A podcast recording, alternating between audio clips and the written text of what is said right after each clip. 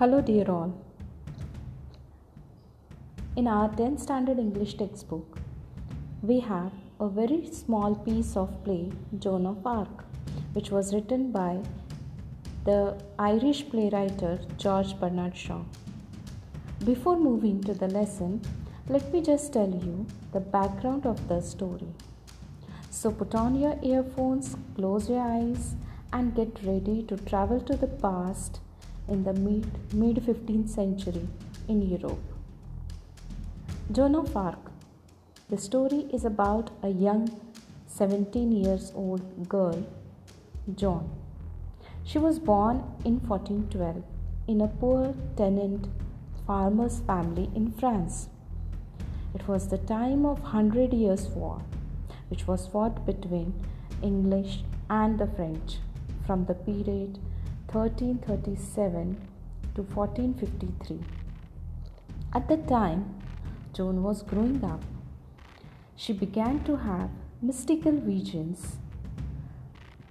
These visions, uh, you can say dreams, these visions were of Saint Michael and Saint Catherine, who designated her as savior of France. It was 1428 when all of the uh, northern Europe, northern France, and some parts of south, southwest were under the control of the English and the Burgundians. Only the city of New Orleans of France was one of the few remaining French cities and was held by the English. There was all hopelessness, lawlessness in France.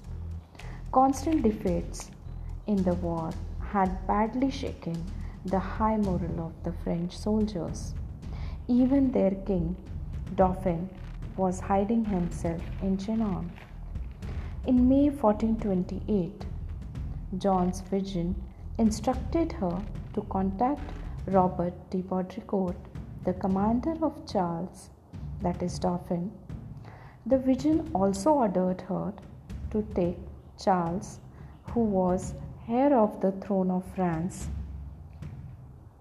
Joan's vision wanted her to take permission of Dauphin to fight with the English. Her vision declared her as savior of France. So, with all boosted up spirit, the 17 years old peasant girl ventures to meet Robert de Baudricourt, the military officer, to take a formal permission to set out for Chinon, where Dauphin, the oldest son of France, was hiding. At first, Robert refused Joan's request of allowing her to go to Chinon and meet Dauphin. But finally, he had to give up, seeing that Joan was gaining immense popularity and strong support and approval of other officers and villagers. Everybody out there believe there is something miraculous about John. Her words had put fire into every everyone, all soldiers and all officers. Altogether were highly impressed. Many agreed to accompany her. Finally, Robert gives John a horse and several soldiers. John cut her hair like a man and dressed herself like a soldier. And she meets Dauphin, that is Charles.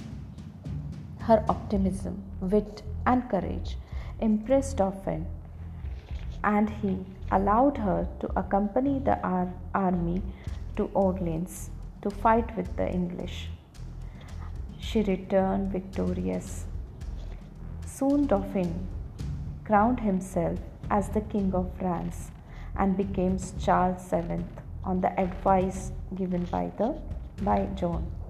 Later in 1430, on the order of Charles, John fought with the Burgundians. Unfortunately, this time John was captured by the Burgundians, who then negotiated a deal with the English and exchanged Joan to English for 10,000 francs. The English held a trial against Joan in public, charged her heretic, and to be punished for dressing like a man. John was declared guilty and burned at a stake in the market in a crowd of almost 10,000 people on May 30, 30th, 1431. That was how this courageous girl, Joan, met her end. But she lived up to igniting minds of people year after year. After all, legends never die. Now, children, I want you to write a short character sketch of John, Joan of Arc. Thank you for listening.